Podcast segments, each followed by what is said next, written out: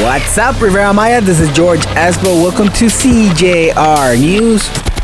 From February 22nd until February 28th, the 11 municipalities of Quintana Roo will be in yellow at the epidemiological traffic light. Inhabitants implement cleaning work on the Malecon de Majahual. A large amount of trash was removed. They cut down coconut palms in poor conditions and whitewash logs.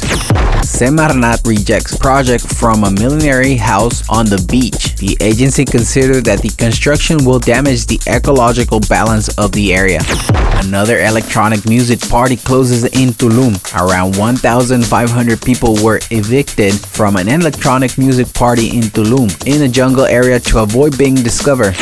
Increased number of flights arriving at Cancun Airport. This weekend, the Cancun International Airport registered just over a thousand air operations, most of these international arrivals. If you're arriving on United Airlines, you can always ask for Mauricio Cano. He's a good friend, he'll take care of you. He's in Terminal 3 at the arrivals area.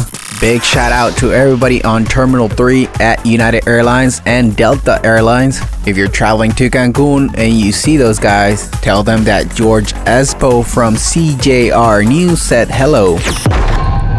Thank you for listening, CJR News. This is George Espo. You can find me on Instagram as ESPO underscore MX. Don't forget to subscribe to our podcast wherever you listen to your podcast. Thank you and goodbye.